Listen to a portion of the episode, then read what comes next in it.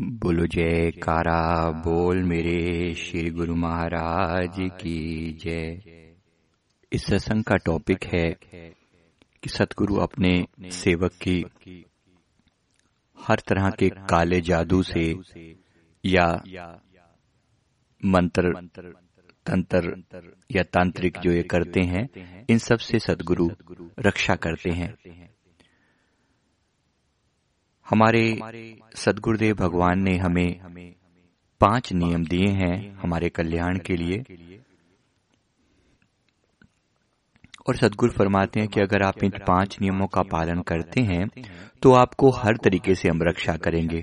ये नियम हैं, श्री आरती पूजा, सेवा, सत्संग सिमरण और ध्यान। श्रद्धा सहित जो नित करे, निश्चय हो कल्याण। गुरुदेव फरमाते हैं कि अगर आप इन श्रद्धा सहित इन पाँच नियमों का पालन करते हो तो हम हर तरीके से आपका कल्याण करेंगे। इसमें तनिक भी संशय मत कीजिए। एक बार हमारे एक गुरुमुख मित्र, जिन्हें हम भगत जी जैसे कहते हैं तो उनको कुछ शारीरिक तकलीफ़ हुई और मन में टेंशनें रहने लगी।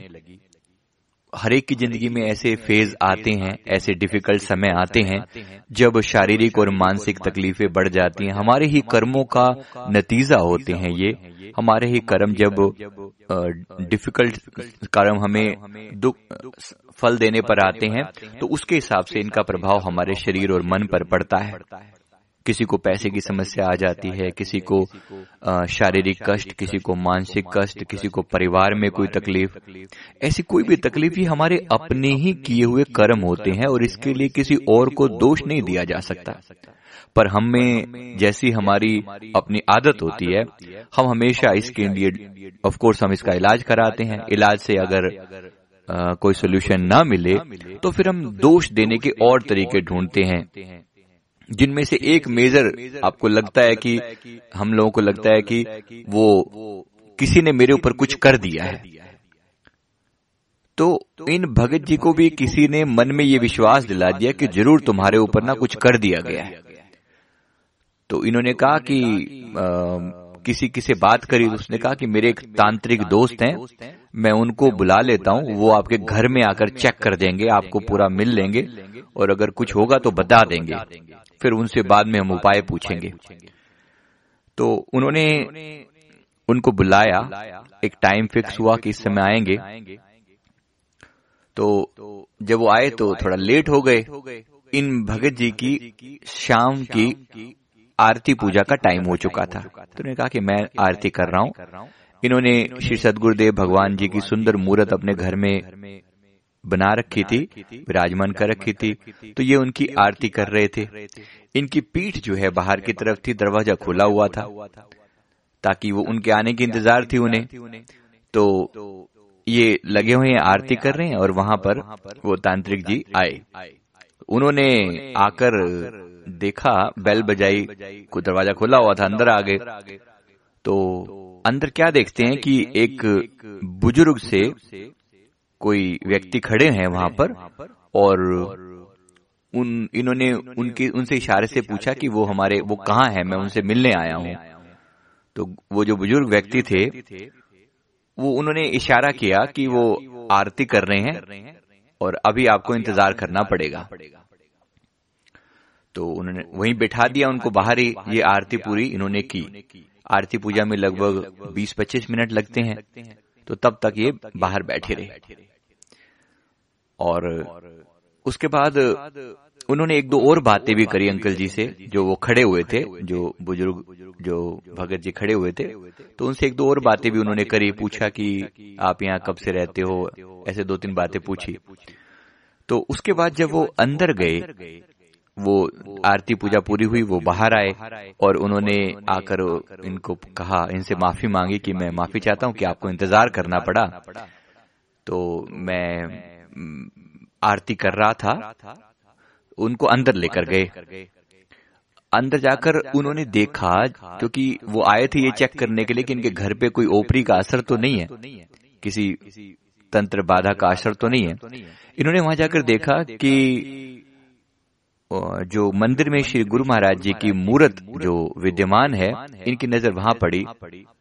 कहते हैं कि ये अंकल जी यहाँ कैसे बैठे हुए हैं? भगत जी ने कहा, कौन से अंकल जी? अब क्या बात कर रहे हो? कैसे अंकल जी? कहते ये जो आपके गेट के बाहर खड़े हुए थे, ये अंकल जी क्या लगते हैं आपके? और ये इनकी फ़ोटो यहाँ क्यों रखी हुई है? आप इनकी पूजा क्यों कर रहे थे? उन्होंने कहा, ये मेरे गुरुदेव हैं। ये मेरे सदगुरु हैं। ये ये तो इनकी मैं, ये मेरे, मैं इनकी पूजा कर रहा था। शाम के टाइम हम इनकी आरती करते हैं। सुबह और शाम हमें आरती करनी हो तो मैं तो इनकी आरती कर रहा था। कहते हैं, ये आपके गुरुदेव अभी बाहर खड़े हुए थे। और जब मैंने प्रवेश किया तो इन्होंने मुझे वहीं रोक लिया। इन्होंने कहा कि अभी वो आरती कर रहे हैं, अभी आप अंतर नहीं जा सकते। इन्होंने वहीं रोक लिया मुझे और उनके बाद मेरी दो चार और बातें भी उन्होंने हुई। मैं तो यहाँ पे बहुत समय से रह रहा हूँ, मैं इनका ऐसे करके बोला। उन्होंने, अंकल जी ने जो भी बात उन्होंने करी, उन्होंने बड़े प्यार से उन्होंने कहा कि आप, अब वो तांत्रिक को सारी बात समझ में आ गई कि इनके सदगुरु इतने समर्थ हैं, इतने पावरफुल हैं। उन्होंने कहा कि आप जिस समय आरती पूजा कर रहे हैं, उस दौरान वो बाहर खड़े हुए पहरा दे रहे हैं और मुझ तांत्रिक को वो आपके घर में प्रवेश नहीं करने दे रहे। तो आपको क्या लगता है कि आपके घर में किसी ओपरी पराई किसी करी कराई चीज़ को वो प्रवेश करने देंगे क्या? इतनी रक्षा कर रहे हैं वो आपकी, आपके बाहर खड़े हुए पहरा दे रहे हैं, वो किसी बाहरी चीज़ को आपके घर में प्रवेश करने देंगे। क्या समझ रखे आपने? मैं जाता हूँ मेरा यहाँ पर कोई काम नहीं है। आज जिस घर में सदगुरु इस प्रकार से विद्यमान हो उस घर में तांत्रिक भी प्रवेश नहीं कर सकता और ये जो तंत्र विद्याएँ की जितने भी काम होते हैं ये कोई भी चीज़ ऐसी प्रवेश नहीं कर सकती जिस घर में गुरुदेव की आरती होती है उस घर में कोई और प्रवेश कर ही नहीं सकती ऐसी नेगेटिव चीज़ें। भगत जी ने वही जयकारा बोला बोलो जयकारा बोल मेरे श्री गुरु महाराज की जय गुरुदेव हर तरह की तंत्र बाधा से रक्षा करते हैं अपने बच्चों की।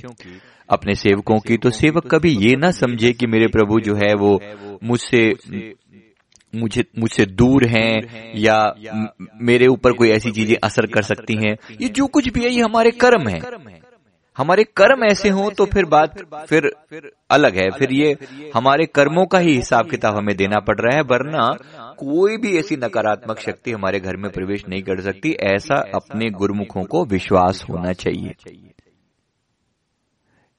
हमारी एक भजन में हम गाते हैं कि पंजाबी में भजन है, इसमें गाते हैं कि सतगुरु जिथे चरण छुआंदे, भूत प्रेत ओथों नस जांदे लक्ष्मी डेरे लाए मेहरा हो गईया। सतगुरु मेरे आए, मेहरा हो गईया पंजाबी में है, इसका मतलब सिंपल सा ये है कि जब मेरे सतगुरु का आना होता है, आगमन होता है तो सिर्फ़ ब्लेसिंग्स आती हैं उनके साथ में। कोई नेगेटिव चीज़ों का तो हो ही नहीं सकता। जिस जगह पर मेरे सदगुरु अपने चरण रख देते हैं, वहाँ से भूत प्रेत और सारी नकारात्मक शक्तियाँ, वहाँ से भाग खड़ी होती हैं और माँ लक्ष्मी का वहाँ पर वास हो जाता है। यानी वो धन धान्य से भरपूर हो जाता है वो स्थान जहाँ पर सदगुरु का आगमन होता है। इसलिए लक्ष्मी डेरे लाए मेरा हो गईया सतगुरु मेरे आए मेरा हो गईया। ये भाव सेवक के मन में सदा बना रहना चाहिए कि मेरे सतगुरु सदा मेरे अंग संग है और हर प्रकार से मेरी रक्षा कर रहे हैं। इस इसीलिए हम पाँचों नियमों का पालन बड़े श्रद्धा और प्रेम से करें दोनों समय की श्री आरती पूजा प्रेम पूर्वक करें। हमारे मन में भाव हो प्रेम हो आनंद हो और जितना हो सके एक घंटा कम से कम सिमरण करें मेडिटेशन करें और बाकी समय में जहाँ तक हो सके अजप अजाप ज़्यादा से ज़्यादा करते रहें। गुरुदेव की ऐसी रहमत है ऐसी दया है कि वो हमारे घर में किसी भी नकारात्मक शक्ति को नहीं आने देंगे। हाँ और जब भी ऐसा बुरा समय आए तो थोड़ा मेडिटेशन और बढ़ा दें क्योंकि ये ज़िंदगी है। इस ज़िंदगी में पॉजिटिव और नेगेटिव तो होता रहेगा। सुख और दुख हमारे कर्मों के कारण ही। आते हैं।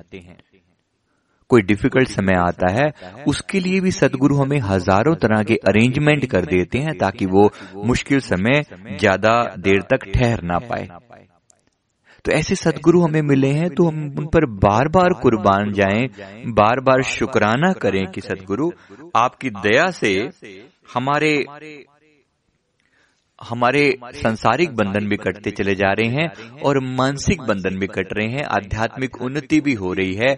ऐसे सदगुरु को हम बारंबार नमन करते हैं।